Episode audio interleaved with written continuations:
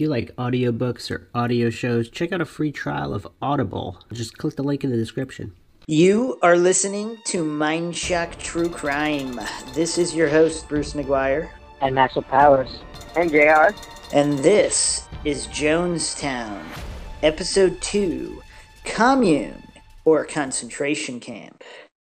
This is a dark, dark series into the supposed mass suicide of the People's Temple cult in Jonestown, Guyana. And this occurred, we just passed the anniversary. So this occurred on November 18th, 1978. There are quite a few unknown variables in this case, which many people know of. For some reason, Maxwell never even heard of Jonestown or drinking the Kool Aid, where that expression comes from. But uh, Jr. has been slightly. Wait, wait, wait, wait, wait, wait. Wait, the Kool Aid, the Kool Aid thing came from Jonestown. Uh, yeah, that drinking the Kool Aid uh, is actually a direct. That that comes from Jonestown. Drinking the Kool Aid means that you know, like you, you're basically oh, putting your life in your hand. Yeah, but uh, I, ironically, that's, that's uh, because I always I always hear like don't drink the Kool Aid, don't drink the Kool Aid, but it comes from that Jonestown. Yeah, it comes from Jonestown. In fact, when the Jonestown residents actually drank it, it was actually Flavor Aid. It was not Kool Aid because um, Jones felt that the Flavor Aid was more economical in price. But that said, like yes, um, there there were a couple of boxes of, of Kool Aid during a video that he shot uh, to entice people to come down to Jonestown, which is why it, it, it garnered the uh, Kool Aid moniker. Huh. Yeah, any place, any place that has Kool Aid, even if it's in South America, that's where you need to go. Maxwell, you don't remember having this conversation on episode one of Jonestown regarding the Kool Aid? We had this exact same conversation. Oh shit, I forgot. Maxwell Army. All right, so okay. Still waiting for my T-shirt, Bruce. Like you know, they're coming out. They're coming out. You gotta gotta be patient there. So you brought attention to the possibility that this was no suicide and it was a mass murder. Oh, that's that's correct, Bruce. Um, I've actually, um, I, I hate to say this, but to the tune of your tax dollars, I've actually done a, a, a lot of research uh, regarding uh, the Jonestown Project and other cults. Again, we're not going to talk about the exact agency I work for and in what reason or re- what regard I work for, but I've studied ex- extensively cults for the bearer of my career after I uh, got out of the military. So I went to work for the federal governmental service. So I know a lot about this was case. That, was that the Park Service, or you still can't comment? I'm not. I'm not going to comment on it. I mean, you know, like as far as you know, like I was clearing a field to make raid for another cult. But um, I will say that uh, know, I know a lot about. I know a lot about cults, and I know a lot about this case. And when it comes to Jonestown, a lot of people focus on the last you know, several hours of their existence. And I feel that this is very detrimental to the actual story itself because 900 people died. That number is disputed. In fact, there's 909, 913 because there were actually several undocumented Guyanese that, that perished in the, the tragedy as well. But the long and the short of it is, Bruce, is that these people were actual people like me and you. I don't know how many people were in your high school. I'm guessing it wasn't, you know, more than a couple hundred people. Imagine almost a thousand people die, in, in in less than six hours. You know, there's a tremendous amount of loss in that span of time. There was a certain life force that ended that day, and there was a story behind those people. The mainstream media focuses on the last several hours. They don't focus on the buildup, and the buildup is the most important part of the story. Yeah, and we will be going into life at the commune, or what some refer to as more of a camp. So, where there was no escape and people lived under horrid conditions and brainwashing and mind control of all kinds. So, just as a quick overview, I'm going to read two articles. So, people like Maxwell, who might be new to the case, will have a, a primer of sorts. So this okay. is from the, this is from the Daily Mail article written by David Jones. Return to camp suicide. 30 years on, could the nightmare of Jonestown happen again? It was a horror that defied all reason. 1,000 Americans brainwashed into taking cyanide by their deranged leader. The jungle stretches out below our twin engine plane like some vast, luxuriant carpet that seems to swallow up everything in its path. Yet some events are so heinous that nothing can obliterate them, and the unspeakable horrors that unfolded here 30 years ago next week fall into that category. Below us, on the northern tip of South America, 914 brainwashed men, women, and children died in agony after poisoning themselves on the orders of a power crazed cult leader who convinced them he was the second coming. The place where they fell was Jonestown, a remote commune in northwestern Guyana, named after its founder, Jim Jones, the evil architect of this terrible tragedy. He promised them it would be utopia, but it became a mass graveyard. To Jones, their deaths were an act of revolutionary suicide. To those few who were fortunate enough to escape and tell their story, it was mass murder. History remembers it as the Jonestown Massacre and excluding acts of war and natural disasters, it was the biggest single loss of life in modern times. The man who flew me there this week was among the first to have witnessed the nightmarish before 9/11. Yeah. The man who flew me there this week was among the first to have witnessed the nightmarish scene that remained after the self-inflicted carnage of November 18th, 1978. Now aged 53, Jerry Gouveia was an Army pilot who had been sent on a reconnaissance mission the day afterwards when the bodies were still scattered thickly across the ground. Thirty years on, the scenes he saw are still fresh in his memory as we fly above the jungle. Having departed from the capital, Georgetown, we have been droning above the unbroken green canopy for almost an hour when he banks sharply left and swoops over an oval shaped clearing. Here, there are no towering trees or tortuous creepers, just a sprinkling of sun dappled daisies. This is the place, Gouveia says grimly over the intercom. When I first flew over here, it looked as though someone had laid out lots of brightly colored clothes on the ground. It was only when I dropped lower that I could see it was actually a mass of people. It was quite surreal, like being in a dream. I thought they must be playing a practical joke. I kept expecting them all to jump to their feet and shout, Gotcha. The pilot adds, Isn't it strange that the vegetation has grown back so thickly everywhere else, but in the area where all those people died, there are just those little daisies? It was indeed strange, but also fitting, for the community we were revisiting was created as Jim Jones's warped vision of the Garden of Eden, and the 1,000 or so devoted souls who followed him into the steaming tropics were the start of his warped new human race.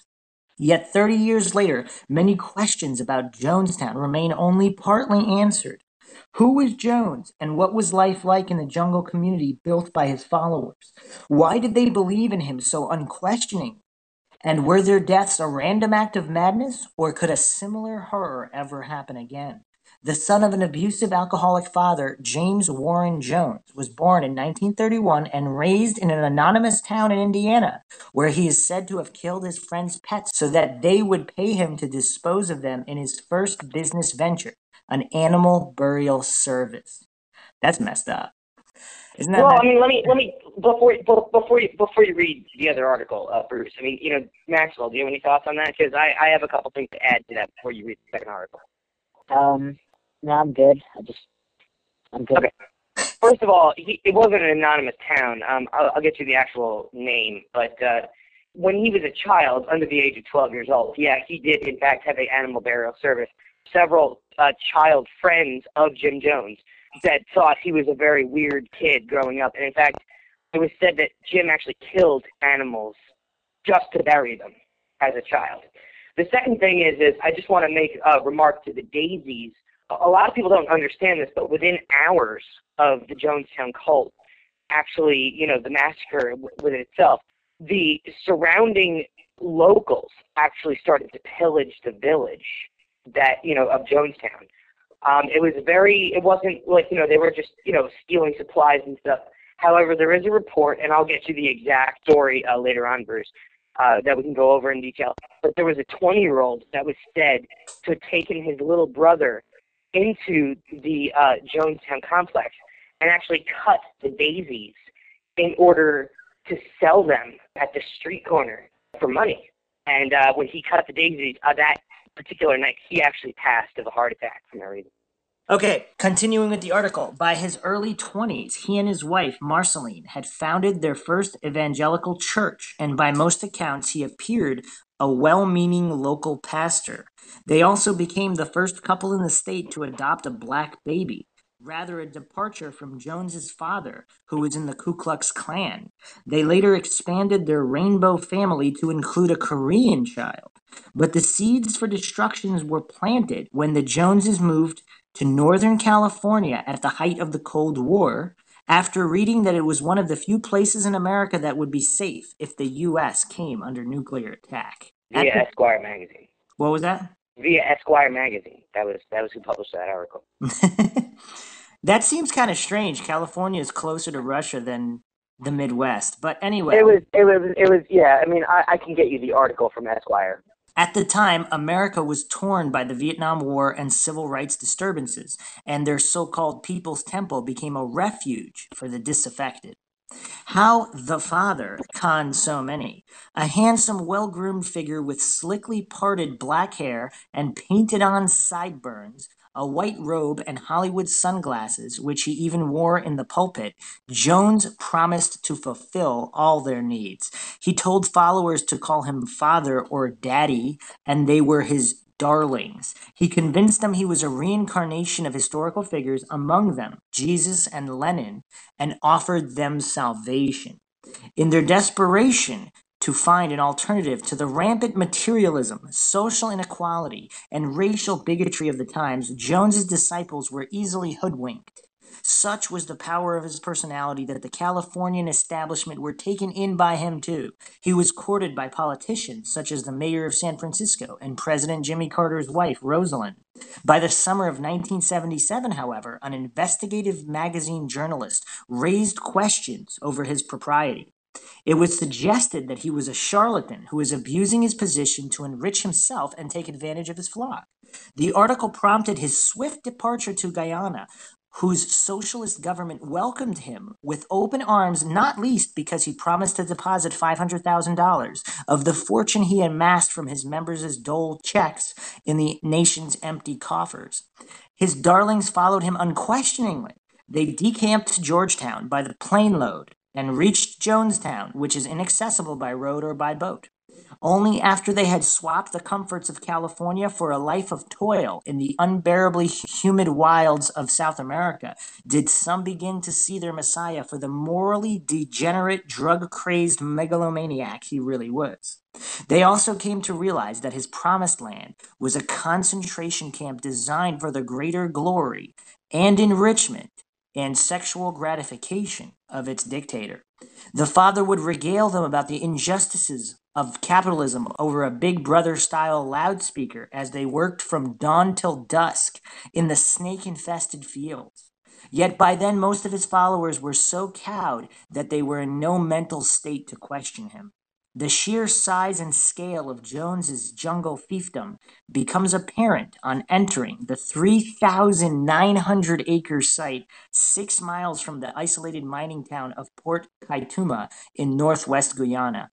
On first inspection, little remains of Jonestown's infrastructure, which included rows of communal dorms for the disciples, a radio room from which Jones delivered his rambling propaganda broadcasts, his own relatively luxurious personal quarters, and a big central pavilion around which the suicides or murders were orchestrated.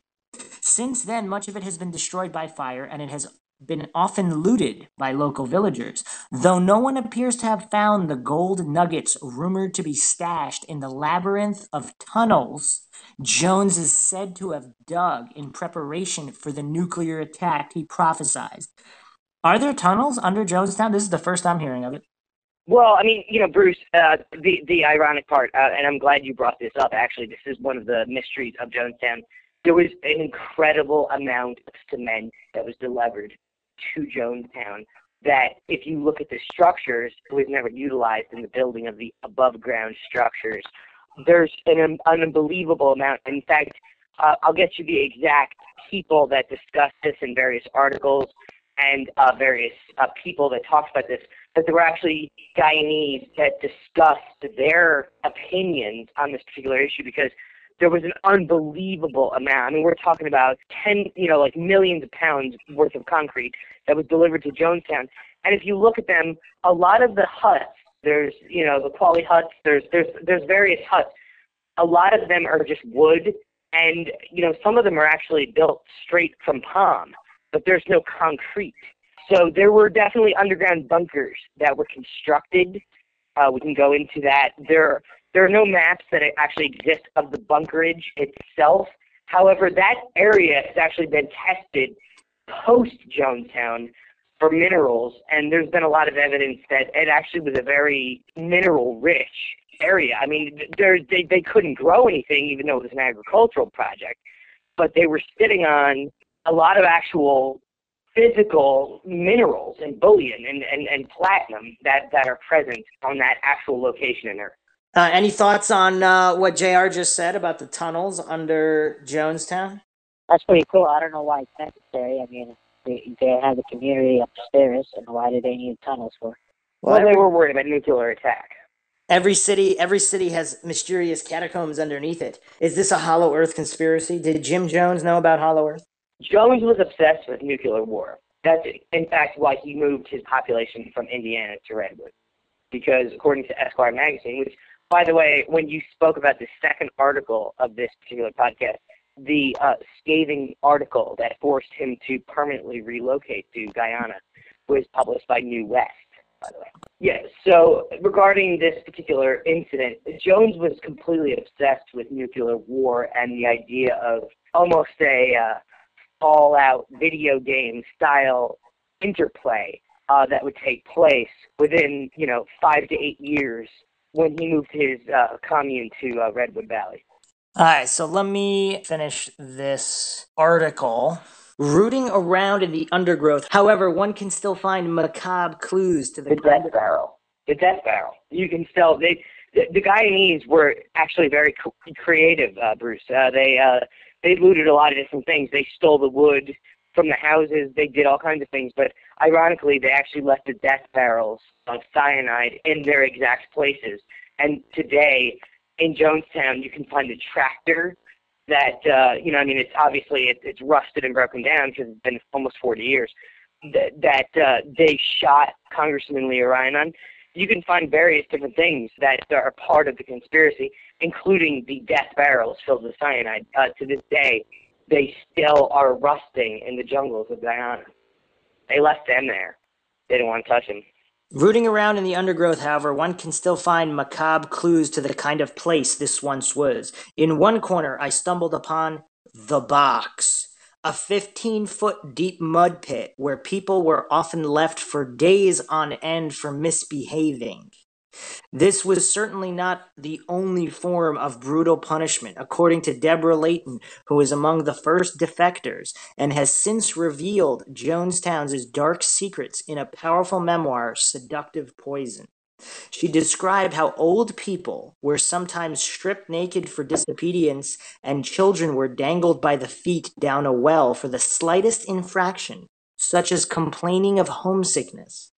One day she watched a 66 year old disciple named Charlie being ritually humiliated for daring to fall asleep during one of the father's interminable lectures.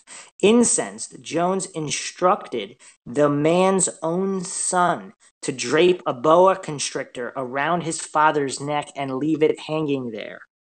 Jones's brutal mind games, but his preferred method of control was insidious mind games. Families and friends were taught to report one another's transgressions, and people were encouraged to purge their guilt by confessing at nightly mass meetings. To heighten the climate of fear, Jones regularly dragged his exhausted minions from their beds in the early hours to act out his so called white nights. During these eerie alerts, alarms blared and they were summoned to battle stations bearing knives, sticks, and in some cases, rifles on the pretext that Jonestown was under attack from some outside invasion force. As Jones constantly warned them that the CIA was planning a raid in which everyone would be rounded up and shipped back to a U.S. concentration camp. No one questioned these drills. Until the all clear sounded and they were permitted to troop back to their bunks, no one knew whether the attack was for real. In today's information driven world, of course, this level of ignorance seems preposterous, even in the jungle. But in 1978, there was no internet, and the only radio in Jonestown belonged to the father, the sole source of contact with the outside world. Then there was sex, and here Jones' capacity for nip- manipulation and hypocrisy knew no bounds. From the pulpit, he branded making love a fatal weakness and banned couples from sleeping together until their commitment had been proved by a lengthy trial period. Yet he was a shameless sexual predator. Officially, he lived with Marceline, whom he married at 18. But long before the great exodus to Guyana, he more regularly shared his bed with his chief mistress, Carolyn Layton. He also routinely took whichever of his darlings caught his eye, the younger the better. He would lure these innocents into his room and have his way with them, knowing they dared not resist. Then, at the next meeting, he would single them out and force them to admit they had seduced him. Their peers were urged to hurl insults and even beat and spit on the hapless girl. What do you think about all this, Maxwell? That's some uh, that's some good manipulation right there. Um, it's a good strategy. Because now, because now what happens is like what happens is the the other people or the other girls would kind of like it gives it gives the guy uh, pre-selection when it comes to so I don't know it, that that just it just gets the other women jealous and they want to jump up too. So it's a good, it's a good strategy to collect, uh, to build up the cult. Meanwhile, Jones had become hooked on prescription painkillers and would even confiscate his members' medication for his own use. One of Jonestown's quartermasters, Laura Kohl, who was fortunate enough to be away in Georgetown when the suicide order went out, told me there were rumors that Jones was also suffering some unspecified brain disorder towards the end of his life. If so, this may help to account for his bloated appearance and slurred words, and perhaps even the rampant paranoia that was making him increasingly irrational by the autumn of 1978. As Jones became even more unhinged, believing an invasion was imminent, he prepared to stage his own version of the final solution. Now, life at Jonestown descended into dark farce. Uh, Jr., do you know anything about his psychological condition if he had one? Well, do, Bruce. I mean, let me let me backpedal a little bit. I mean, I know you don't want me to go on a rant and, and a rave because we're going to do uh, more podcasts regarding this. But let me just say this regarding the uh, where children were hung from their feet. To any person that listens to Mind Shock, if they want to actually go out and listen to the videotapes themselves, the audio tapes themselves, rather, Jones regarded that, as he called it, Bigfoot. So, I mean, there were actually people at the bottom of the well that the children were hung at, and they had sticks and various instruments that they would probe the children with while they were hung from their feet. So he, he called it, you know, going, you know, to, to, to visit Bigfoot, which I thought, you know, because we've done so many Bigfoot podcasts, you'd be interested in. Regarding there's, other some things, weird, uh, there's some really weird interference. Are you next to like a computer or something? No, I'm, I'm, no. This sounded like a 56k modem dialing up just a second ago. No, I mean maybe that's you know maybe that's the temple like trying to get in, you know in the way of the truth. are they still so? When you just made that comment about the temple, are they still? Is the current like what's the current climate around the so-called official story? Are still are they still maintaining that this was like well, a genuine a genuine commune with with positive interests that just went wrong, or what's, what's well, well, well, well, we'll get to that in a second. Let me just clarify the other things of this particular article that you were talking about. The second thing is, is regarding Marceline Jones. Marceline was basically propped Jim during the Indiana era of his she was they were the first uh, people to uh, adopt an African American in Indiana. And Marceline was regarded, especially by Jim Jones's only biological son, Stephen Jones, as a true giver and a true humanitarian. In fact, uh, Marceline Jones, to her credit, was actually uh, when Jones was he was appointed by uh, George Moscone uh, after he got George Moscone elected uh, was put in control of the housing uh, commission for uh, San Francisco. Marceline was in charge of uh, making sure that the nursing homes were up to snuff. She was an official representative uh, for nursing homes. By all accounts, Marceline Jones was a true giver when it comes to this. Carolyn Layton, and Carolyn deserves her own separate podcast, as does Marceline. But regarding this, by the time they actually made it to Guyana, Marceline, who was his actual wife, had taken a complete sidestep to the process. In fact, on the final death tape, when Jones is screaming, Mother, Mother, Mother, there's reports that Marceline was actually restrained in the end as the babies were being euthanized by the poison. So, what do you know about Jones's psychological condition, if he had one? Is that is what information is there on that? What a lot of people don't understand about Jonestown, like I said, like you know, the mass media focuses on the actual final four hours of the death. But what they don't understand is Jones lived in his own cabin, separated from his own wife. His wife lived in her own private cabin in Jonestown, which again is almost a form of isolation. Everyone else was living in a communal environment. She had her own cabin. But at that same time, she was shunned because Carolyn, who was his true mistress, who remained involved in the killings to the very bloody end. And the more the Moore family was very heavily involved in the actual euthanization of the people to the very end.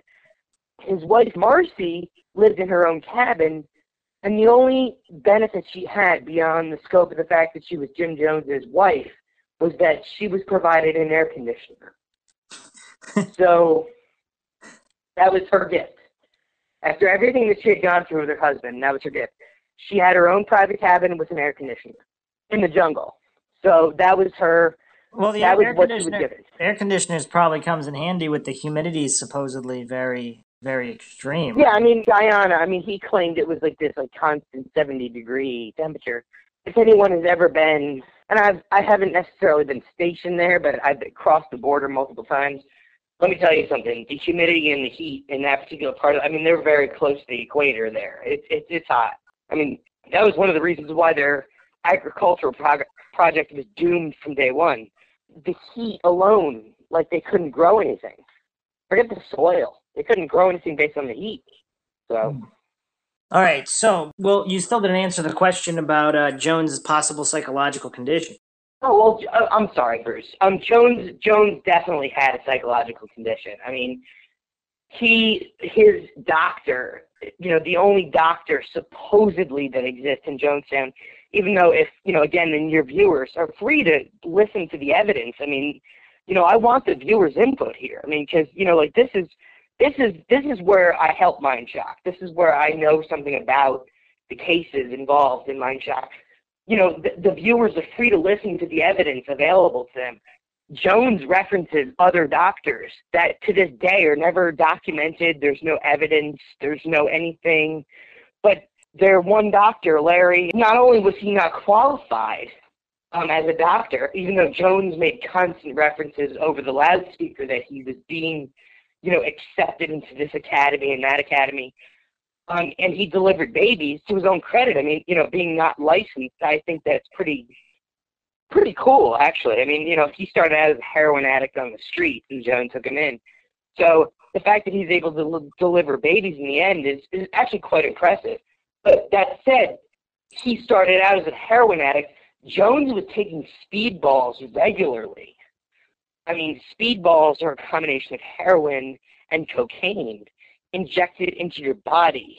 So, I mean, and he was getting them frequently during the day. So the fact that his voice was slurred, the fact that like you know there were problems. I mean, he wore sunglasses for a reason beyond the scope of why he was on drugs, quote unquote. He claimed that he had the, the light of God. So if he didn't wear sunglasses, his eyes could burn lasers into your body without wearing sunglasses to protect you. So that's why he wore those sunglasses. But the reality was was he was a fucking addict. So, I mean, he clearly had a psychological problem at that point. Whether it was mental, whether it was drug induced, that's something for a dedicated podcast.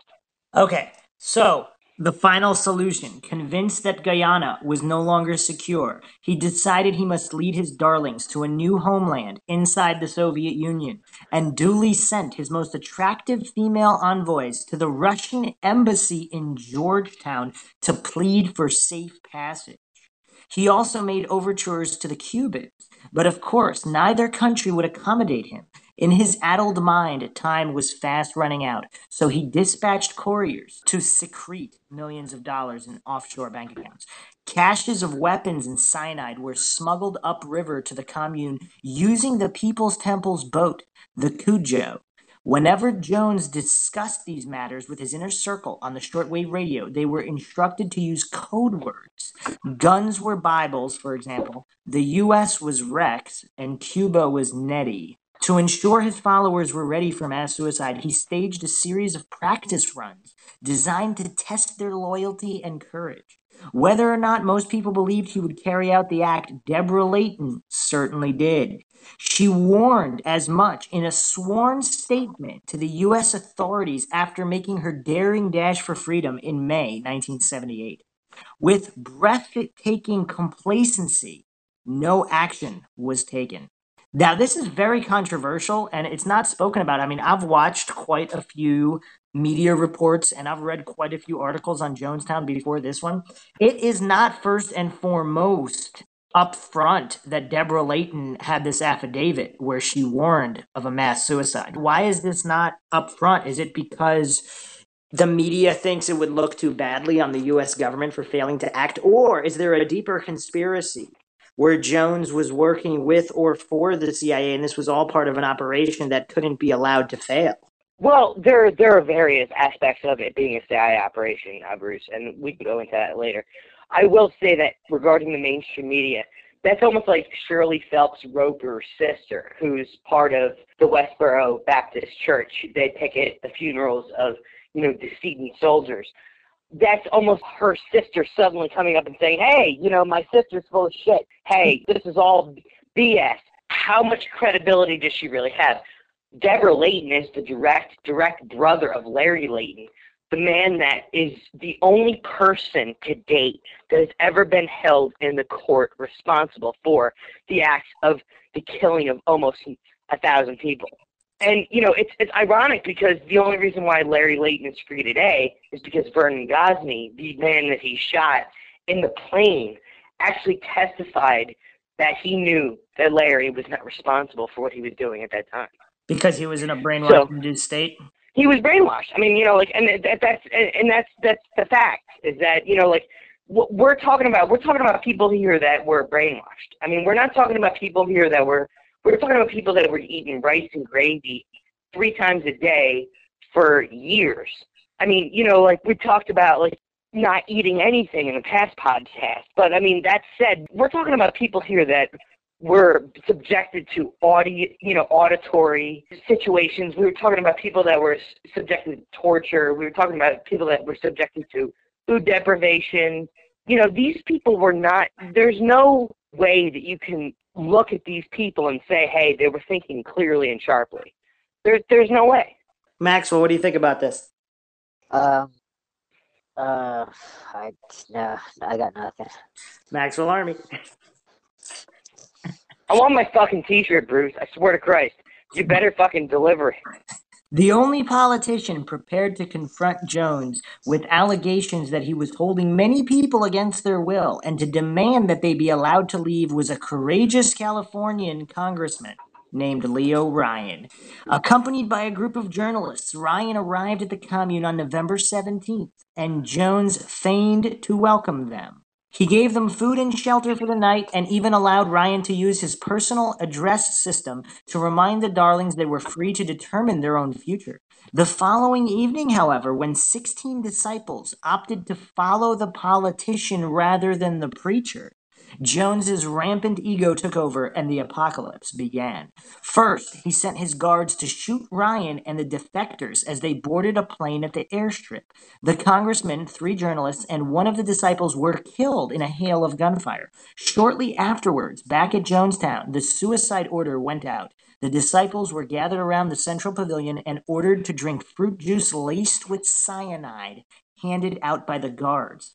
They were still so devoted to Jones that they went willingly to their deaths, but many hundreds more refused his orders only to be forced at gunpoint to take the poison. They included scores of old people who were apparently injected as they sat helplessly in their wheelchairs, and 276 children whose parents were instructed to press hands over their mouths so they had no choice but to swallow. Don't fear death, it is nothing. Die with a degree of dignity. Jones can be heard to exhort them on a chilling tape recording discovered hours later. This nonchalant bravado was Jones's final act of deception.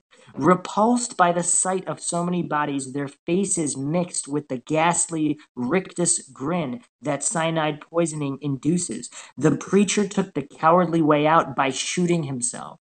For 30 years afterwards, the Guyanese government was so ashamed at having allowed him to build his state within a state that it tried to airbrush the massacre of innocents from history.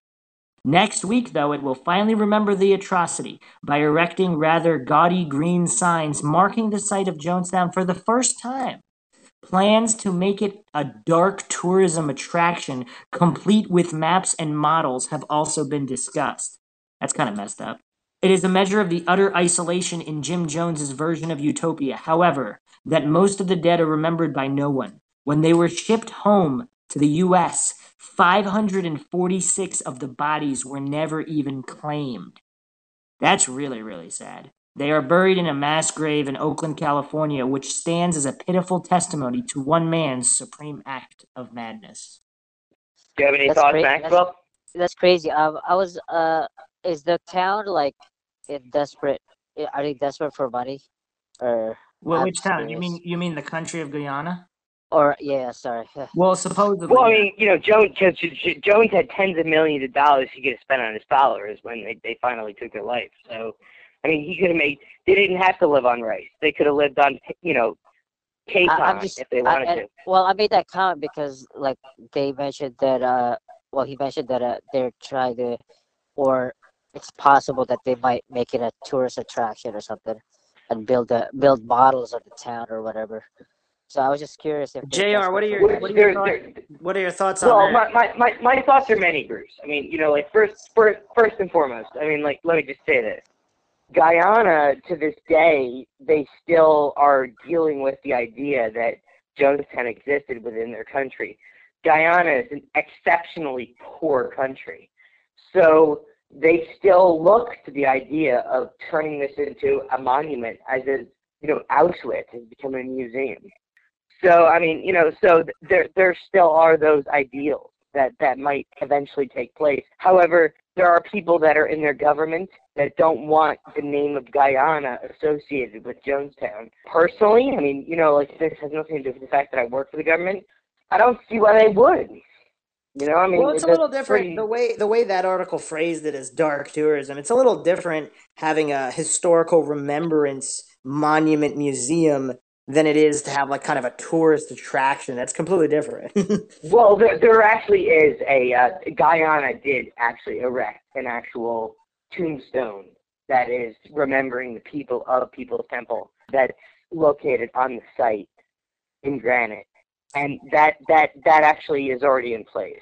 the other thing I wanted to address with this entire series, and one of the reasons for doing the series, is that I've seen a lot of really ignorant and downright insensitive commentary about Jonestown on the internet by people saying, "Oh, well, they were joining a cult, like they deserve what they got. What were they thinking?"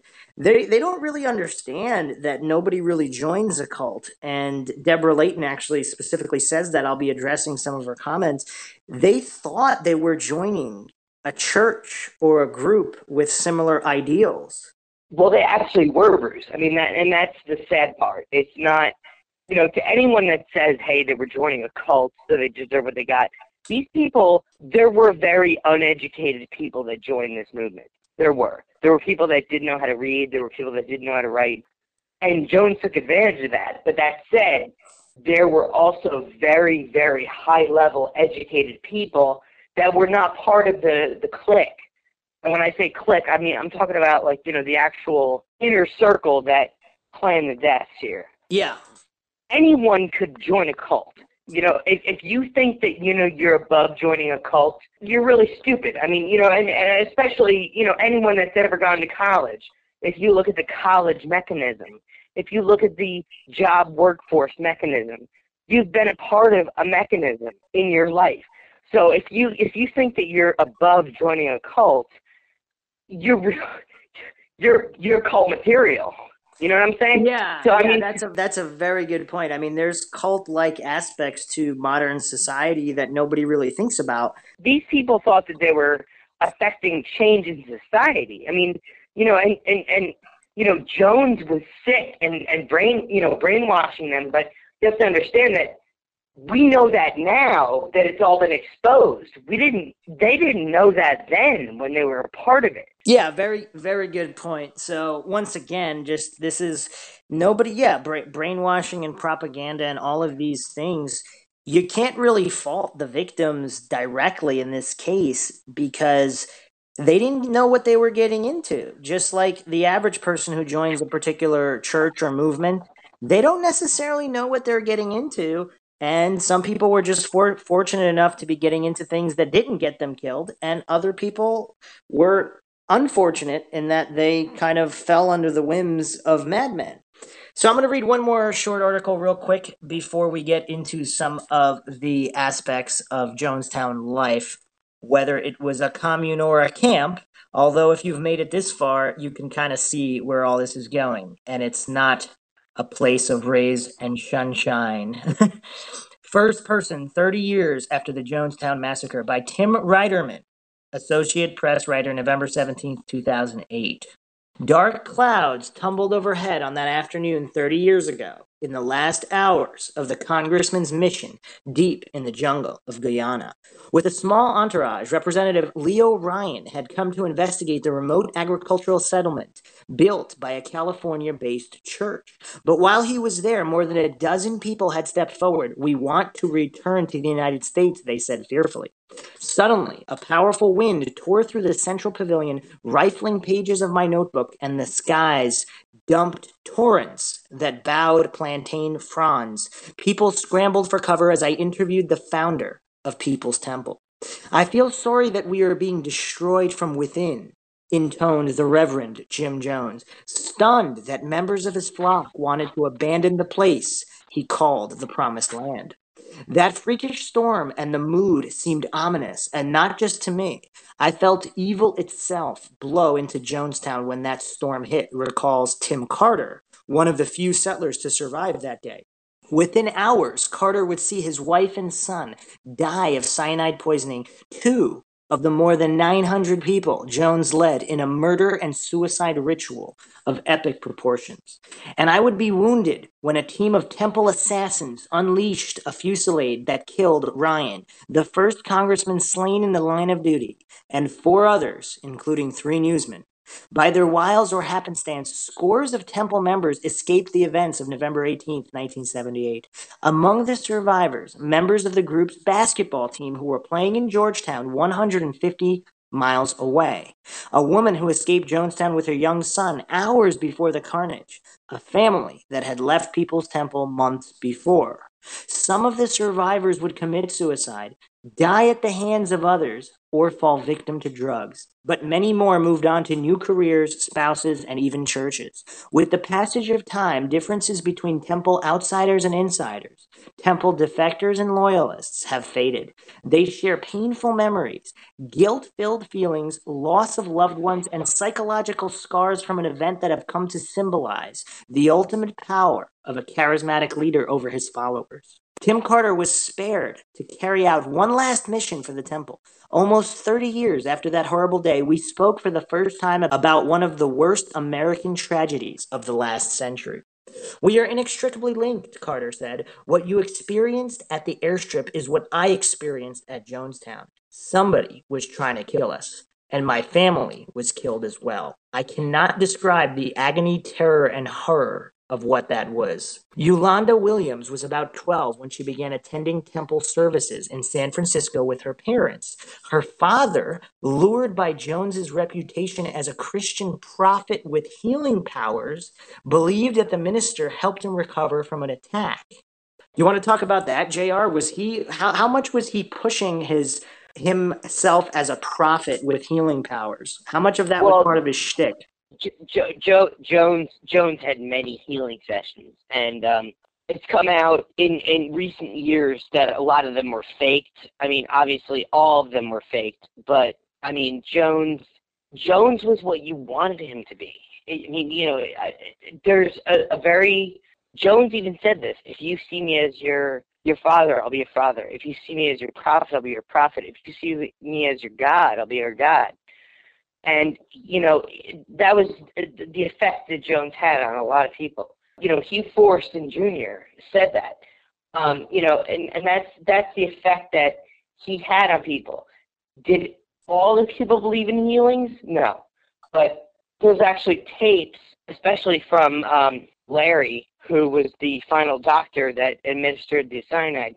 He actually went through quote unquote dad's miracles and you know he there's actually a tape involved where he runs through all of the healings that Jones did. You know, and just to understand, these people that was playing 24 hours a day in Jonestown.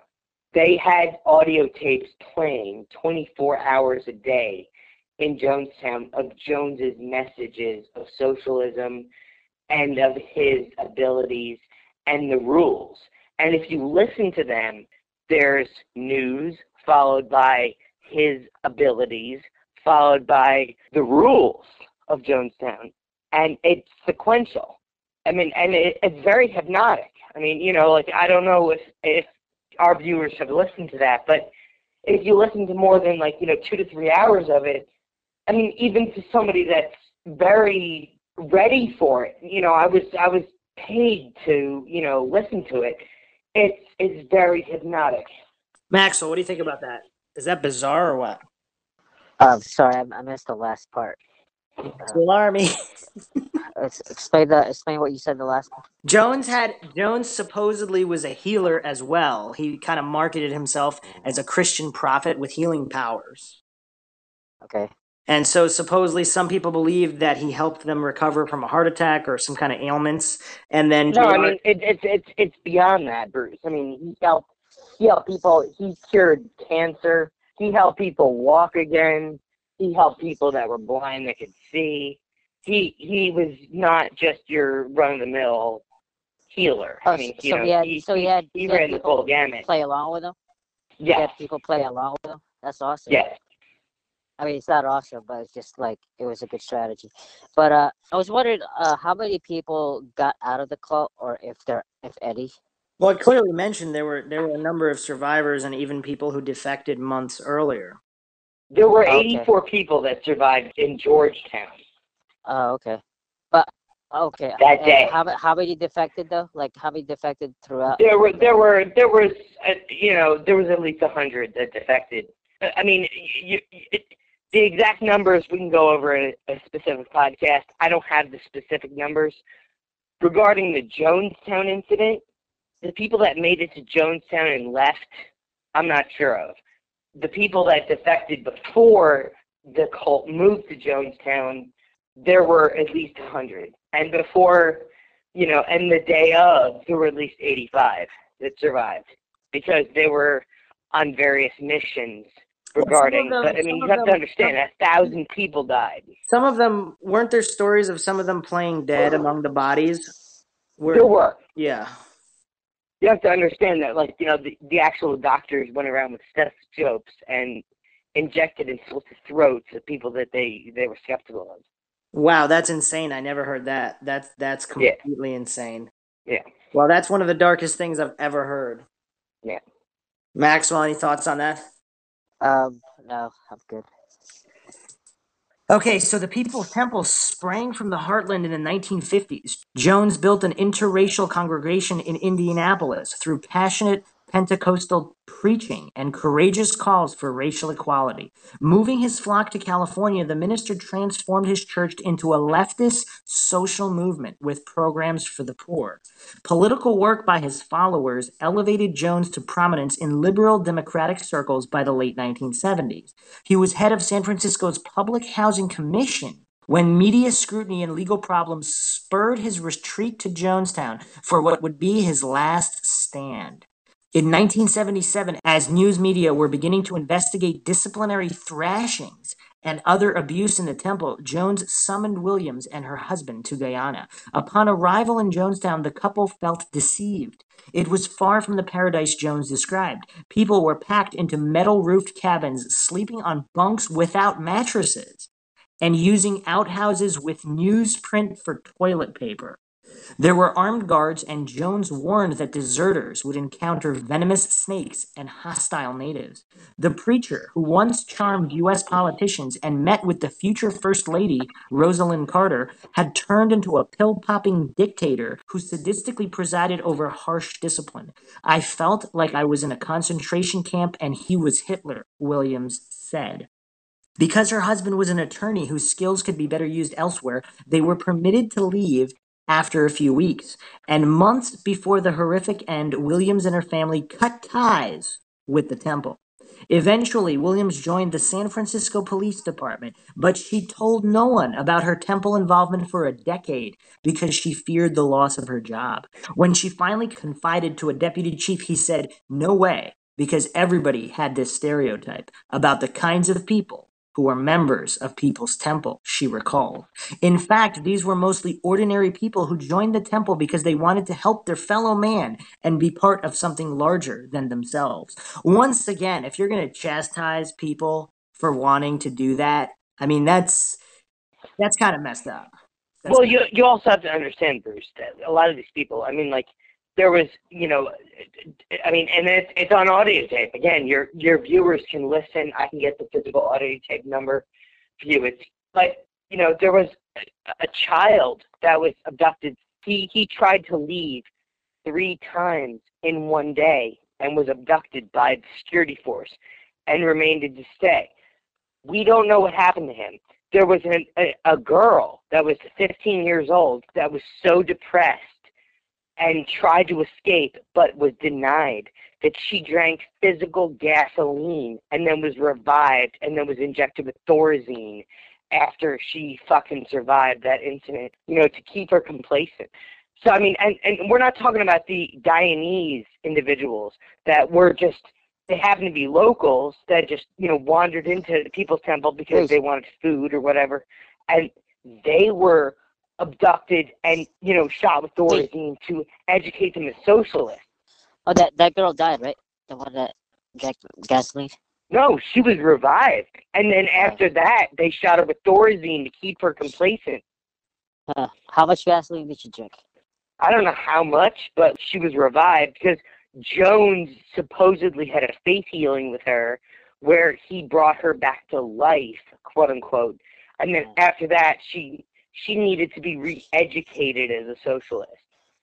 Uh, so she was that, kept in their specialized, you know, special victims unit in, in, in Jonestown Medical Center where she was pumped with Thorazine.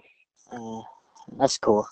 I wouldn't call it cool, but I mean, you know, like if you drink gasoline, I mean, you know, like that's that's pretty fucked up. I mean, you know, like I, if you ask me, I mean, I don't know. I mean, you know, I'm not like you know an expert on like you know human beings and stuff, but like Well, this I- woman, this this this 14 year old girl wanted to die so much because she was that upset with her living environment. She drank physical gasoline. Well, yeah, like, that's that yeah. that's dark. That's dark. Williams thrived as But a that's that's one of a thousand people, Bruce. That's one of a thousand people. And then we we we watch every year when they have the documentaries on Jonestown, and they make it sound like, oh, like they came up and they drank the Kool Aid. It wasn't like that. These these people were tortured. They they weren't. These people these people went through so. I mean, even the people that lived, they they they, they were fucking tortured. I mean, you know, like I I couldn't believe what they said to me today. If they they said it to me and said, "Oh well, you know, Jim had the right decision." Yeah, right. Because you know you were tortured. Fucking what? Like you know, four years, five years, ten years, twenty years. And imagine that, Bruce. I, I mean, want and, and keep I don't keep, keep in mind, like you know, these people had families. I mean, we're talking about like you know, people. The the one you mentioned in the article, she lost 27 people in her family that day. 27 people. I mean, you know, like what? I mean, what the fuck? I mean, you know, like how, how can you rationalize? Yeah, I mean, like we're I'm upset because like you know my mother has a condition. I have to take her to the hospital. 27 people. And we're supposed to say, hey, you know, like the Kool Aid, you know, when the, the Jonestown residents say you know drinking the Kool Aid is a, a disrespectful thing for them, I believe it because they didn't lose their family that day. They didn't lose their life that day. They lost everything that day. Twenty-seven people that you lost in your life in one, I mean, in four hours. How are you supposed to contemplate that? It's impossible. How do you compute that? It's impossible to contemplate that for someone who hasn't been through it. It's uh, But they did, yeah, well, it's well, which yeah, shows the strength of the survivors. yeah, yeah. It's it's as dark as it gets. Yeah, I mean, we're not ta- we're not talking about Bigfoot here, Bruce. We're not talking about Thanksgiving Day, you know, conspiracy. We're this is real deal. Mind shock. Maxwell, you're breathing kind of heavy there. And Oh, sorry. and I was just thinking about my uh my incident with the gasoline when I was like five. you like drinking gasoline? Yeah, I mean, like, well, it was just interesting because I still have memories of it. Um, it, yeah, because like You my dad you was. you've you've drank gasoline before? Williams thrived as a policewoman. The department needed officers to connect with gang members and other juveniles in trouble with the law. I told my story to young people, said Williams. They were amazed because they never imagined anyone could beat these type of odds. On the morning of November 18th, Ryan's party was about to tour the settlement and investigate whether its inhabitants were truly free to go. Leslie Wilson, wife of security chief Joe Wilson, took her three year old son Jakari to the kitchen building where they met seven others who had endured enough of Jonestown's Spartan life and Jones's faked sieges and suicide rehearsals. The group told fellow settlers they were going on a picnic, but they just kept on moving through the jungle with Jakari slung in a sheet on Wilson's back. I was so scared I was shaking in my tennis shoes, she recalled. I was waiting for a gunshot and a bullet and me dropping. Concealed by thick undergrowth, the escapees passed so close to the Jonestown guard shack that they could hear voices. Trudging 35 miles along railroad tracks, they arrived sweaty and dirty that night in the town of Matthews Ridge.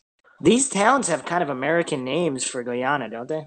Keep in mind, Bruce, that like she was actually she was married to Joe Wilson. The people that left that the people that left that day, like you know, like I'm not sure if it was her. There were people that were married to Joe Wilson that like left that day. And keep in mind that like Joe Wilson was the chief of security, quote unquote.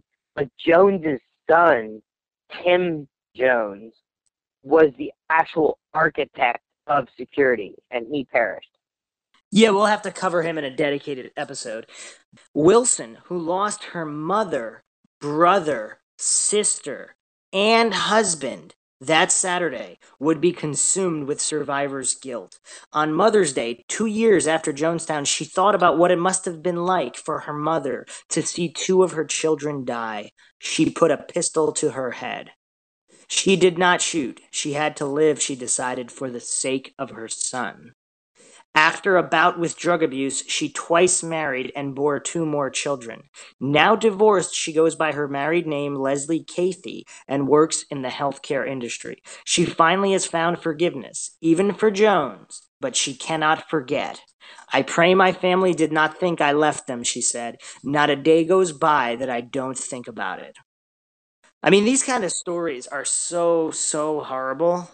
It's like you said, I mean, it's very tough to contemplate because without being in that situation, you can't really I mean it's it's pretty much impossible to to imagine what it must have been like. Just really, really terrible.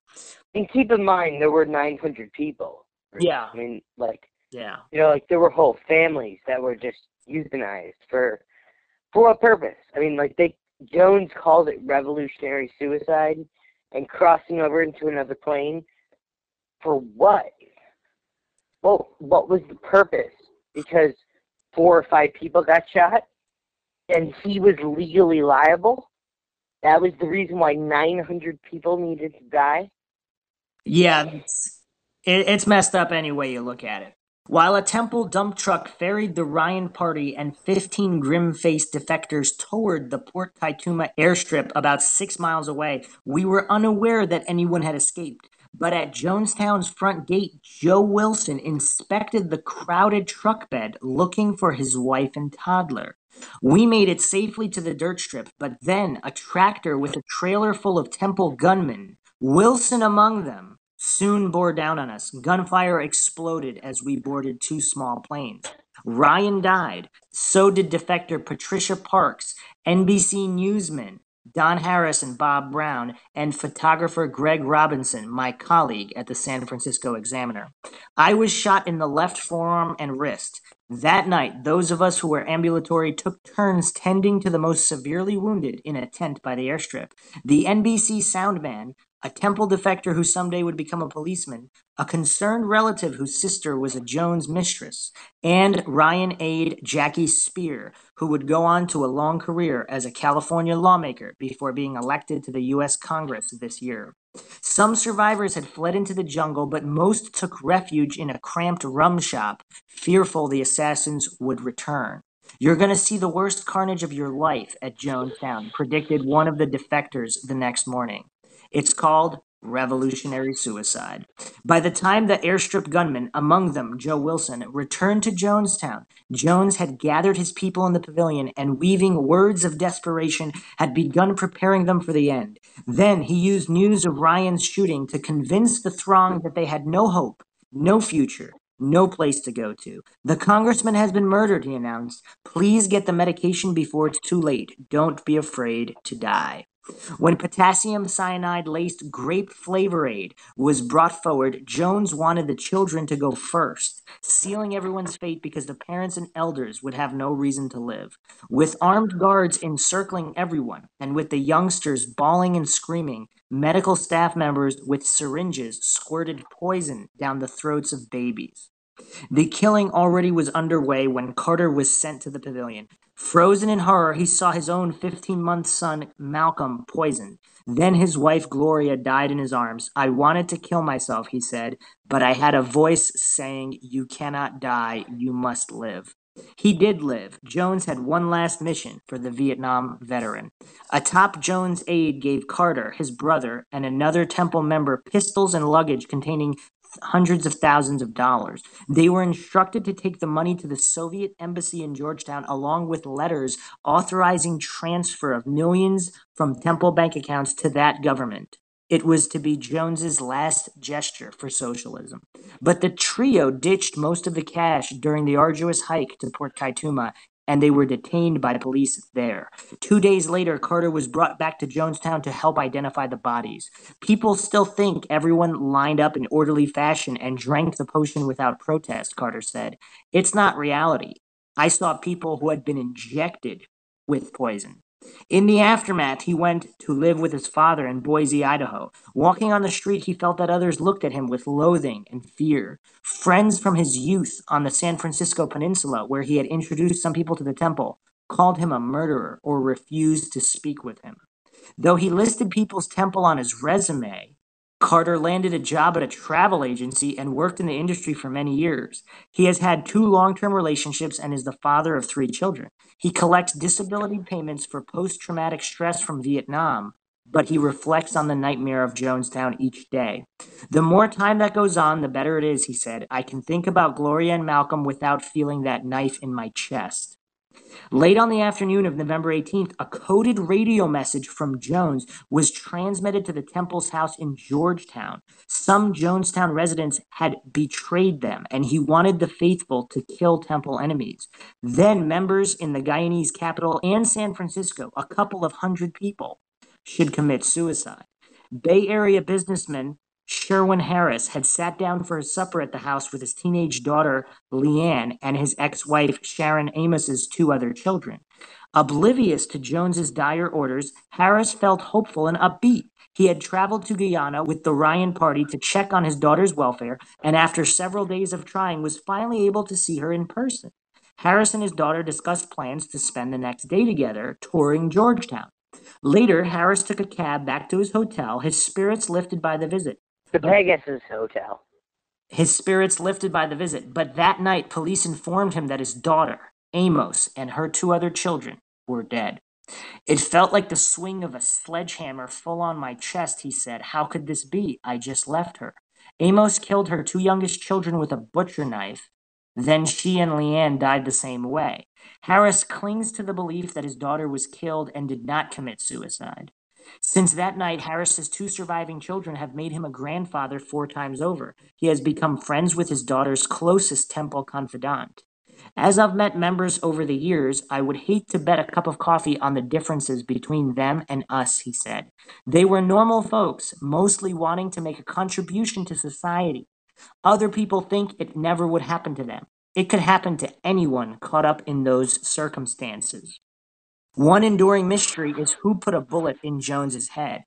Evidence suggests that he shot himself at the pavilion or was killed by a close aide as he had planned. Two of his aides, sisters Annie Moore and Carolyn Layton, were among 13 people whose bodies were found in Jones's cottage, but Moore was the only one who was shot and may well have been the last person to die in the settlement. Her suicide note praised Jonestown and Jones. His love for humans was insurmountable, she wrote, and it was many whom he put his love and trust in, and they left him and spit in his face. Her epitaph read, We died because you would not let us live. Rebecca Moore, who lost her two sisters and nephew that day, is chairwoman of the Religious Studies Department at San Diego State University. And when she teaches about new religions and death and dying, she talks about her personal connection to the tragedy. She and her husband launched a website dedicated to conveying the humanity of temple members she feels were dehumanized by photos of their bodies and dismissed as robotic cultists. Moore thinks her sisters, socially conscious daughters of a minister, were true temple believers to the end. Still, she cannot fathom how they could have joined in planning murders and suicides. Jones did not buy the poison and mix it, she said. Others tested it on pigs. Others, including my sisters, wrote letters about how to kill people, which is baffling. What is baffling is why people would participate in something so inhumane. Do you want to talk about the pig testing? Because a lot of people don't know about that. JR? Pig testing? Yeah. Oh, well, they actually tested the cyanide on a pig beforehand, several months before the actual euthanization. So Jones was aware that the, the Jonestown Agricultural Project would not continue. So this was in the works. This was not something that was done at the last second. This was something that was planned. Yeah, that makes it that I mean, as dark as it is, that makes it even darker because I mean, just when you think it couldn't get any worse, because it's bad enough if it's with some kind of last ditch scramble panic, but all of it being premeditated. I mean, that's yeah, that, that yeah, it was definitely dark, definitely premeditated. Yeah, yeah. The unidentifiable or unclaimed bodies of more than 400 of Jonestown's dead, most of them children, are interred in a mass grave at an Oakland cemetery overlooking San Francisco Bay.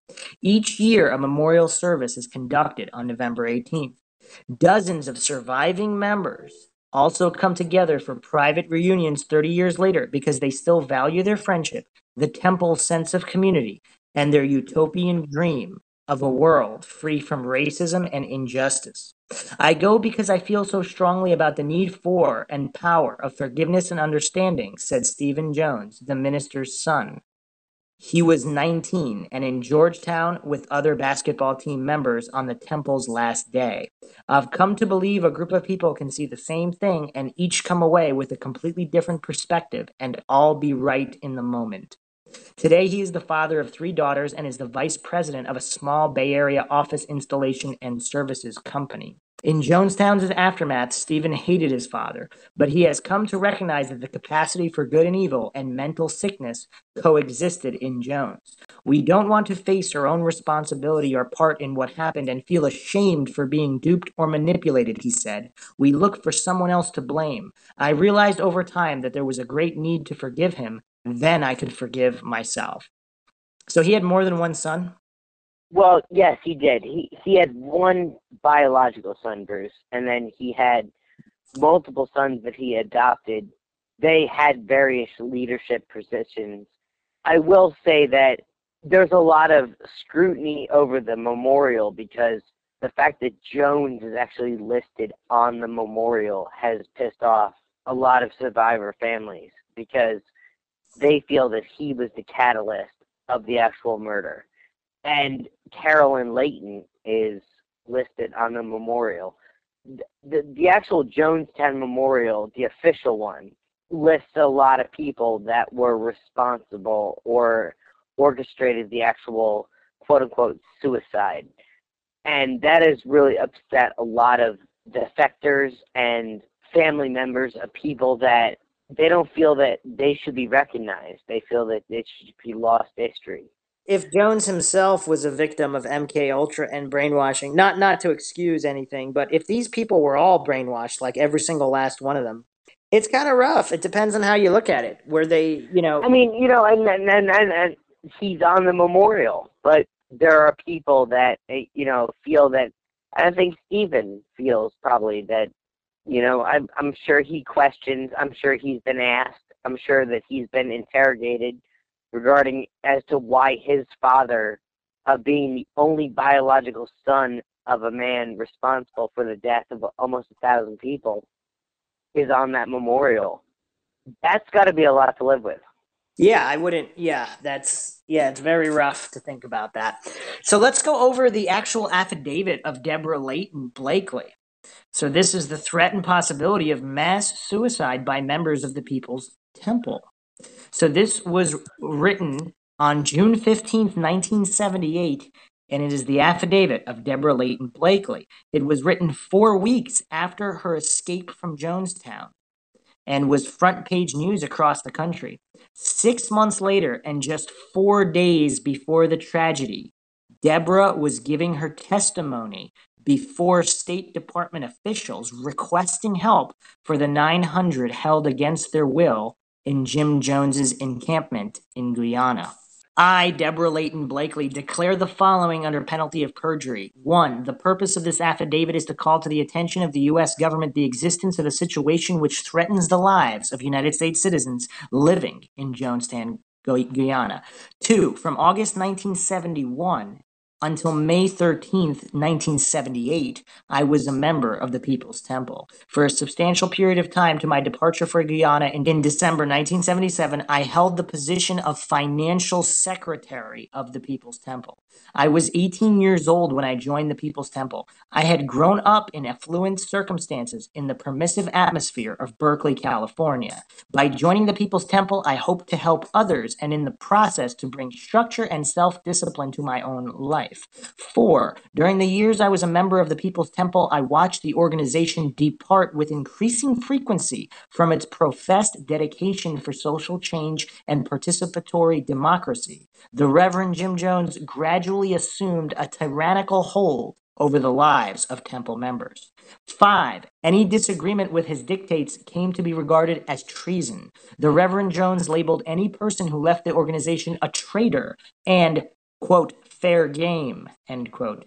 He steadfastly and convincingly maintained that the punishment for defection was death. The fact that severe corporal punishment was frequently administered to temple members gave the threats a frightening air of reality.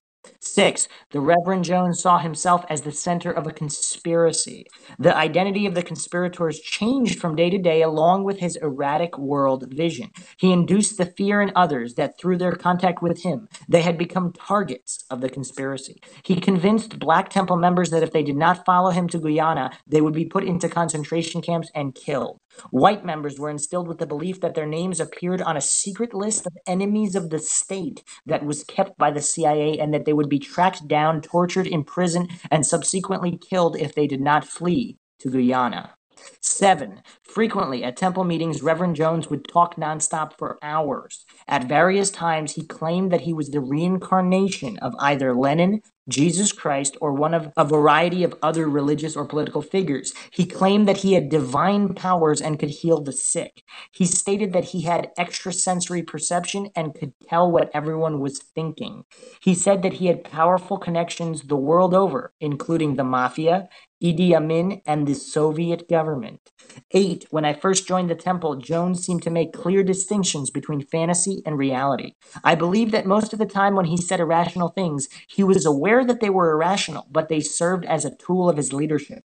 His theory was that the end justified the means. At other times, he appeared to be deluded by a paranoid vision of the world. He would not sleep for days at a time and talk compulsively about the conspiracies against him. However, as time went on, he appeared to become genuinely irrational. 9. Reverend Jones insisted that temple members work long hours and completely give up all semblance of a personal life. Proof of loyalty to Jones was confirmed by actions showing that a member had given up everything even basic necessities. The most loyal were in the worst physical condition. Dark circles under one's eyes or extreme loss of weight were considered signs of loyalty. 10. The primary emotions I came to experience were exhaustion and fear. I knew that Reverend Jones was in some sense sick, but that did not make me any less afraid of him. 11. Reverend Jones fled the United States in June 1977 amidst growing public criticism of the practices of the temple. He informed members of the temple that he would be imprisoned for life if he did not leave immediately. 12. Between June 1977 and December 1977, when I was ordered to depart for Guyana, I had access to coded radio broadcasts from Reverend Jones in Guyana to the People's Temple's headquarters in San Francisco. 13. In September 1977, an event which Reverend Jones viewed as a major crisis occurred. Through listening to coded radio broadcasts and conversations with other members of the temple staff, I learned that an attorney for a former temple member, Grace Stoen, had arrived in Guyana seeking the return of her son, John Victor Stoen. 14. Reverend Jones had expressed particular bitterness towards Grace Stoen. She had been chief counselor, a position of great responsibility within the temple. Her personal qualities of generosity and compassion made her very popular with the membership. Her departure posed a threat to Reverend Jones' absolute control. Reverend Jones delivered a number of public tirades against her. He said that her kindness was faked and that she was a CIA agent. He swore that he would never return her son to her.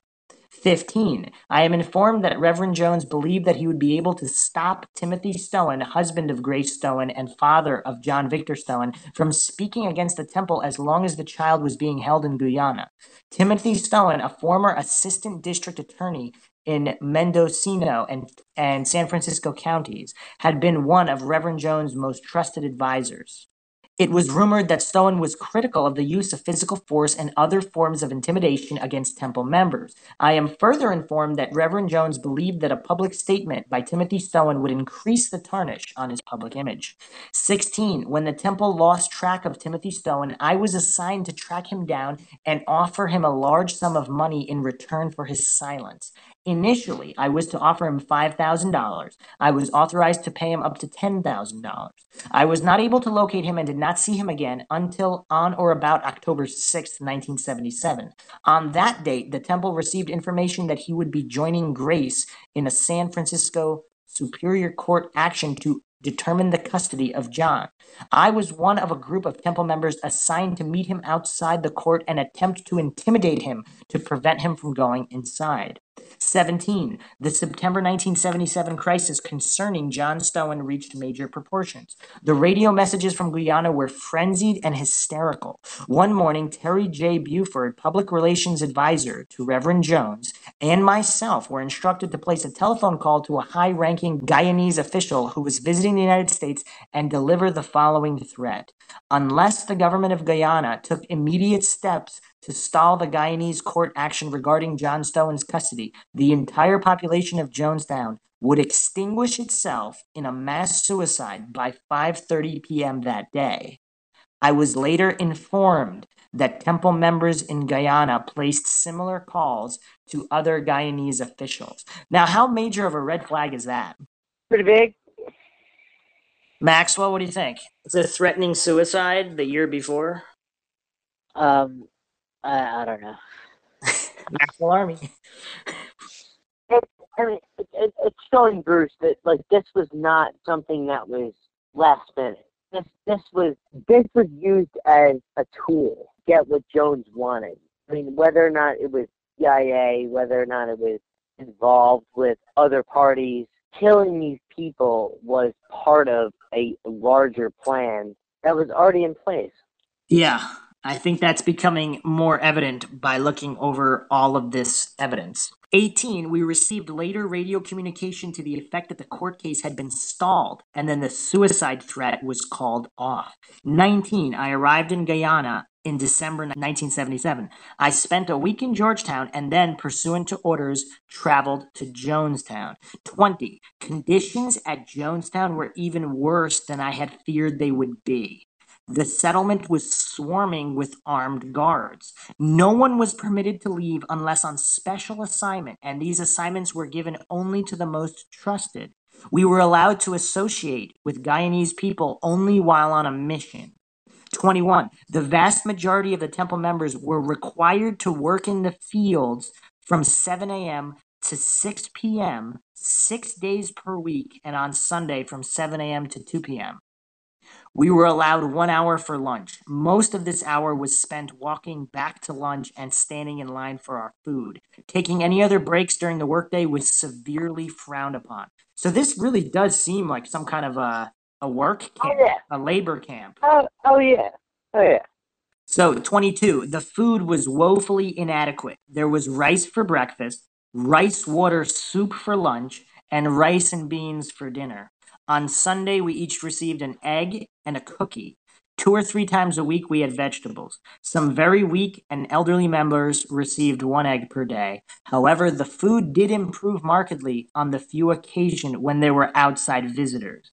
23. In contrast, Reverend Jones, claiming problems with his blood sugar, dined separately and ate meat regularly. He had his own refrigerator, which was stocked with food. The two women with whom he resided, Maria Katsaris and Carolyn Layton, and the two small boys who lived with him, Kimo Prokes and John Stoen, dined with the membership. However, they were in much better physical shape than everyone else, since they were also allowed to eat the food in Reverend Jones's refrigerator. 20 Keep in mind, uh, keep keep in mind, Bruce. Uh, Jones was allowed meat. He also had soda. He had exceptional uh, food beyond the scope of the commune itself. 24. In February 1978, conditions had become so bad that half of Jonestown was ill with severe diarrhea and high fevers. I was seriously ill for two weeks. Like most of the other sick people, I was not given any nourishing foods to help recover. I was given water and a tea drink until I was well enough to return to the basic rice and beans diet. 25. As the former financial secretary, I was aware that the temple received over $65,000 in Social Security checks per month. It made me angry to see that only a fraction of the income of the senior citizens in the care of the temple was being used for their benefit. Some of the money was being used to build a settlement that would earn Reverend Jones the place in history with which he was so obsessed. The balance was being held in reserve. Although I felt terrible about what was happening, I was afraid to say anything because I knew that anyone with a deferring opinion gained the wrath of Jones and other members. 26. Reverend Jones's thoughts were made known to the population of Jonestown by means of broadcasts over the loudspeaker system. He broadcast an average of over six hours per day. When the Reverend was particularly agitated, he would broadcast for hours on end. He would talk on and on while we worked in the fields or tried to sleep. In addition to the daily broadcasts, there were marathon meetings six nights per week. So you got to toil in the fields all day and then you're up all night in meetings and then you're listening to broadcasts and the rest of that. I mean, that's rough, man. That's yeah. pretty that's pretty insane. I don't think most people understand the conditions that were in Jonestown. Yeah, I mean, and that's why like, you know, like they're insulted by drink the Kool-Aid cuz I mean, like it, it it wasn't it wasn't like that. Like these people were tortured as animals before they were fucking killed. They were not this was not something where it was just like, hey, you know, like let's watch movies end to end, and then like, hey, you need to die. It was let's fucking see where we can push the barometer, and then at the end of the line, you know, they wanted to die, Bruce. They wanted They they wanted it. They wanted it. I mean, you know, look, we're not talking about conspiracy. We're not talking about, you know, like these people were actually tortured. I mean, if you were to lay Jonestown next to Auschwitz and you were to go through the facts, Auschwitz has more deaths per case, obviously, and we're not we're not discrediting that, and we're not we're not trying to disrespect people that died at Auschwitz. But when you look at the torture, the psychological torture that occurred, Jonestown, I, I mean, find me a place that's darker than that. I mean, because these people were fucking mishandled from from day one. I mean, you know, like they were truly tortured. Yeah. 27. The tenor of the broadcast revealed that Reverend Jones's paranoia had reached an all-time high. He was irate at the light in which he had been portrayed by the media. He felt that as a consequence of having been ridiculed and maligned, he would be denied a place in history. His obsession with his place in history was maniacal. When pondering the loss of what he considered his rightful place in history, he would grow despondent and say that all was lost. 28. Visitors were infrequently permitted access to Jonestown. The entire community was required to put on a performance when a visitor arrived. This sounds like North Korea, doesn't it? Before well, I mean, it, it sounded, it, it's worse than North Korea, you know, Bruce. We have vid- we have we have actually auto t- audio tapes, and like we'll we'll go over that. Like you know, like Jones actually, you know, it was a pass or fail whether or not they were going to tell the reporters the right things. And um, you know, in some cases, like they had to be re-educated and you know that they were taken to like you know an off-site area where they were quote unquote re-educated. But there's actual physical evidence. I mean i hate to say it but they were like the nazis in that they kept meticulous records. They actually we actually have audio tapes of jones programming the people of what to say. They're saying hey you know i have fish i have lamb i have all kinds of stuff to eat for dinner, and we know that at the end of the day, the people that were saying that they ate rice and gravy with meat mixed in, and you know the meat it was cat based on the fact that like you know like Jones had a very strict order to bring cats into Jonestown for purposes. Before the visitor arrived, Reverend Jones would instruct us on the image we were to project. The workday would be shortened. The food would be better. Sometimes there would be music and dancing. Aside from these performances, there was little joy or hope in any of our lives. An air of despondency prevailed. You know, Bruce, I mean like, you know, like it was it was worse than it was worse than socialism. I mean, you know, like these people were fucking brainwashed, but they weren't just brainwashed. They were actually tortured. They were they were put through something that even the people living in Russia, where you have to stand in line for toilet paper, they weren't put through that. They were put through more than that. 29. There was constant talk of death. In the early days of the People's Temple, general rhetoric about dying for principles was sometimes heard. In Jonestown, the concept of mass suicide for socialism arose. Because our lives were so wretched anyway, and because we were so afraid to contradict Reverend Jones, the concept was not challenged. 30. An event which transpired shortly after I reached Jonestown convinced me that Reverend Jones had sufficient control over the minds of the residents that it would be possible for him to effect a mass suicide. At least once a week, Reverend Jones would declare a white night or state of emergency. The entire population of Jonestown would be awakened by blaring sirens. Designated persons, approximately 50 in number, would arm themselves with rifles, move from cabin to cabin, and make certain that all members were responding. A mass meeting would ensue. Frequently, during these crises, we would be told that the jungle was swarming with mercenaries and that death could be expected at any minute.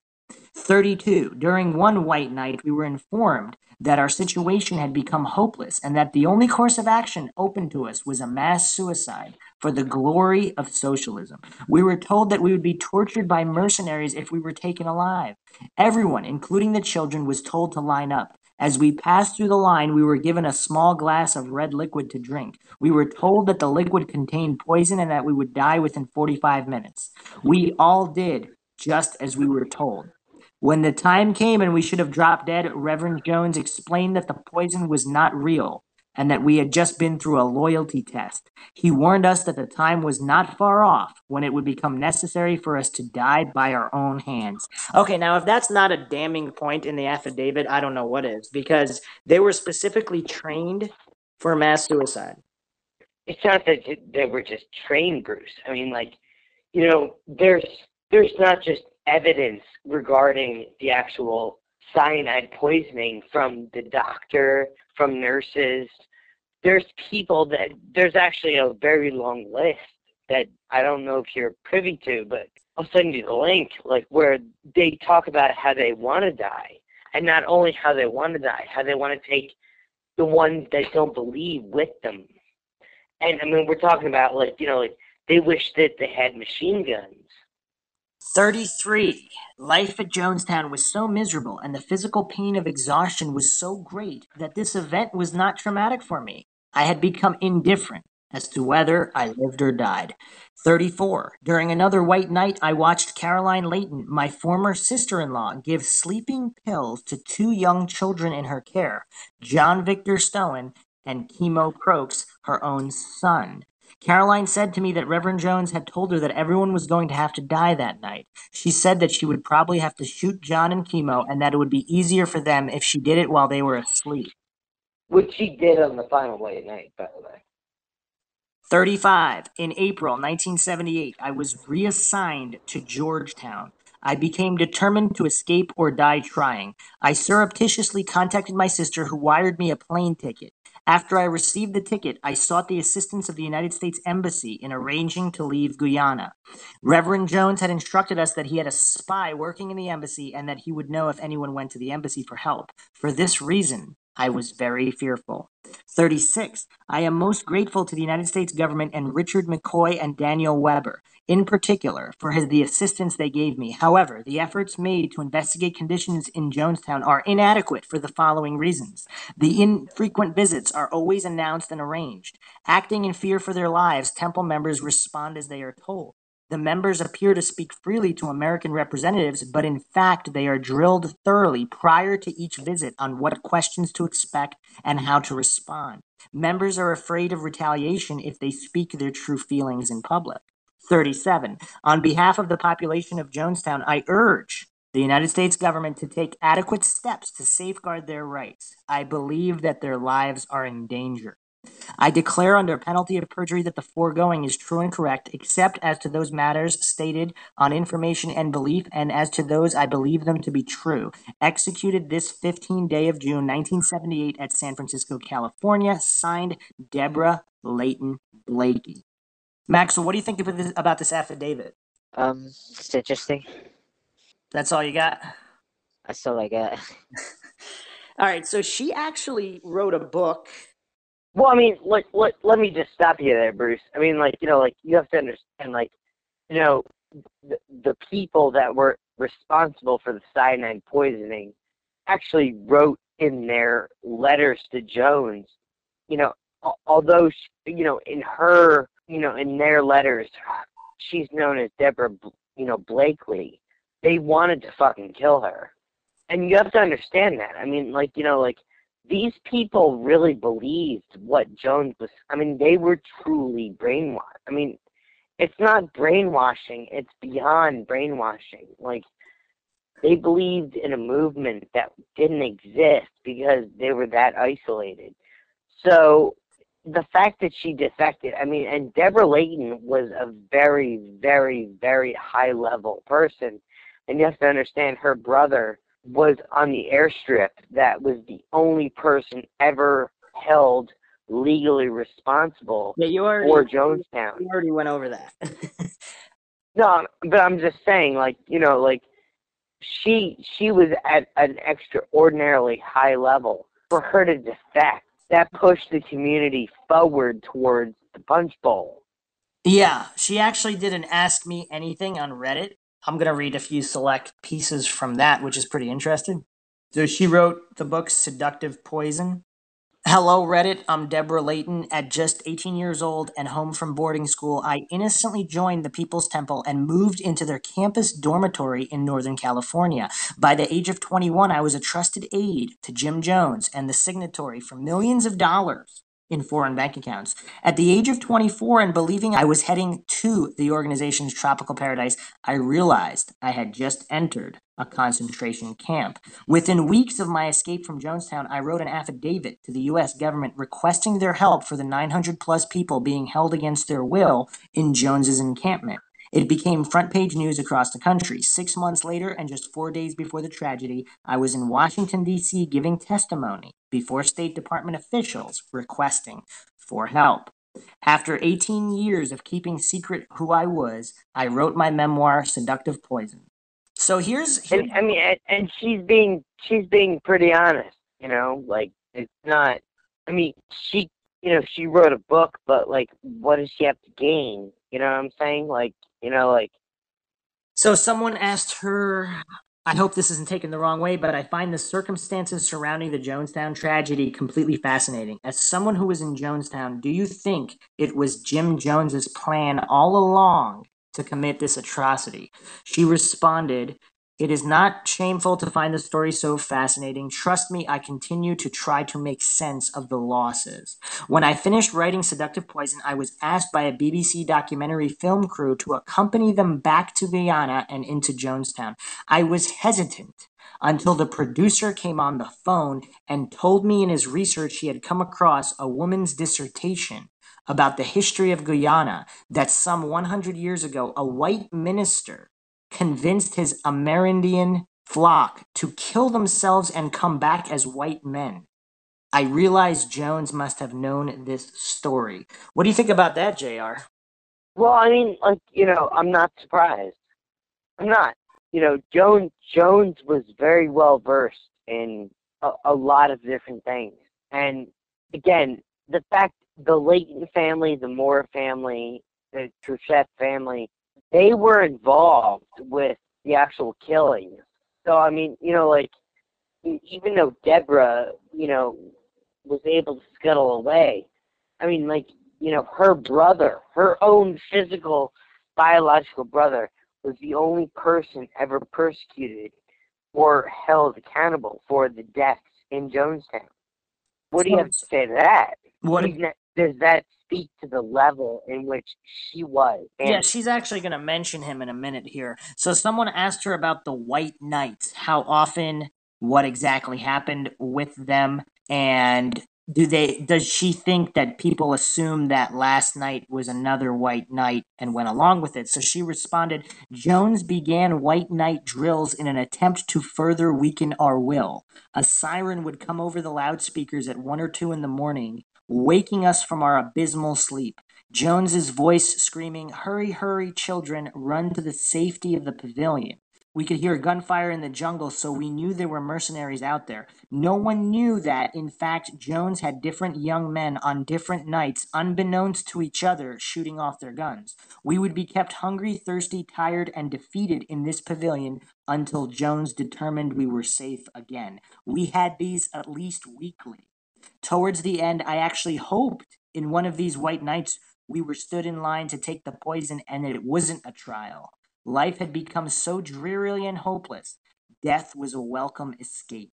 On the final and real white night, everyone knew that their life on this planet was soon to be stolen from them. Yeah. So someone asked her if there was a lot of sex abuse in the community. She responded, People's Temple was a celibate organization. Having said that, Jones did rape men and women against their will Well, Jones raped her. for the purpose of breaking down their sense of self and soul. Uh, here's another important point she makes. Knowing what you know now, what would you say your very best life advice is? And she responded, No one joins a cult. No one joins something they think will hurt or kill them. People join political movements, social organizations, attend off campus dinner socials, believing they are mingling with like minded people. It is often too late when one realizes they've been deceived.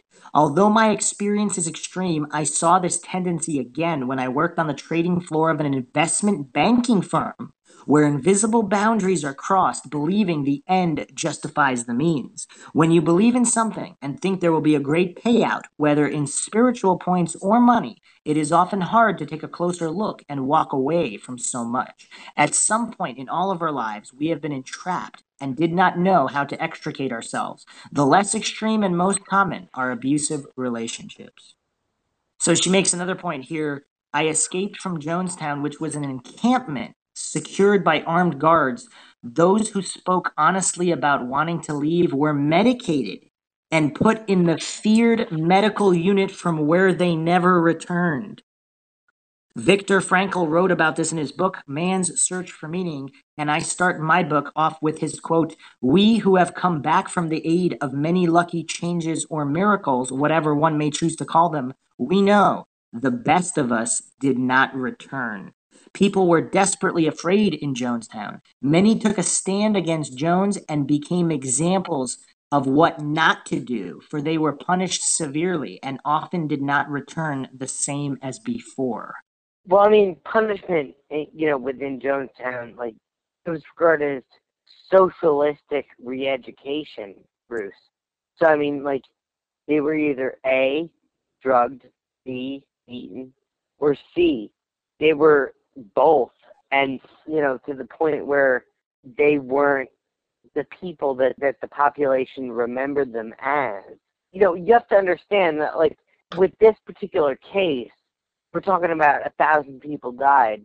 Most of those people that could say, hey, you know, Frank was given this and given that, and he didn't look right, they're not here now because they were forced to drink the poison at gunpoint. Thousands of doses of Quaaludes, Demerol, Seconal, Valium, and morphine were found, and these drugs are incredibly addictive and also sedatives. And there were also more than 10,000 doses of Thorazine, which is an antipsychotic. And There were more like 15,000. and Thorazine numbs the mind and prevents one from experiencing any strong positive or negative emotion. So basically, he turned this whole encampment into zombies. Yeah. yeah, yeah. I mean, and I mean, and and like your viewers might be like, hey, you know, like fuck this, fuck that, but like, you know, listen to the audio tapes where he's just like, he actually educates people on what to say to the press, and then it's, hey, we're gonna get our tetanus shot. Okay, yeah. So you know, I mean, like, you know, like what? Okay, you know, like so, you know, like I guess you're that much of a believer where you believe they actually got their tetanus shot. You know, so I mean, like, you know, this is not, this is this particular case is not, you know, controversial. It, it, it I mean, we've made it controversial because we believe people came up and drank the Kool Aid and they died. But it's not. It, it's not about that. It's about 900 people that were murdered, and it, it, it was more than 900 people, and they had a voice. They were they were people. I mean, you know, like you're one person. If you're listening to this podcast, you're one person. Think about all you've accomplished in your own life, and then multiply that times 900. You know, like th- these were not stupid people. they, I mean, you know, like Jones might have been sick. He might have been drugged. He might have been, you know, incompetent because he was addicted to drugs. But think about the people, you know, and and and you know, like when people say, "Hey, you anybody could join a cult," I believe them because it's not about the message, the overarching message of the cult. It's about how they got to you that makes it that message. So, I mean, 900 people. Think about that. 900 people died within five hours, six hours.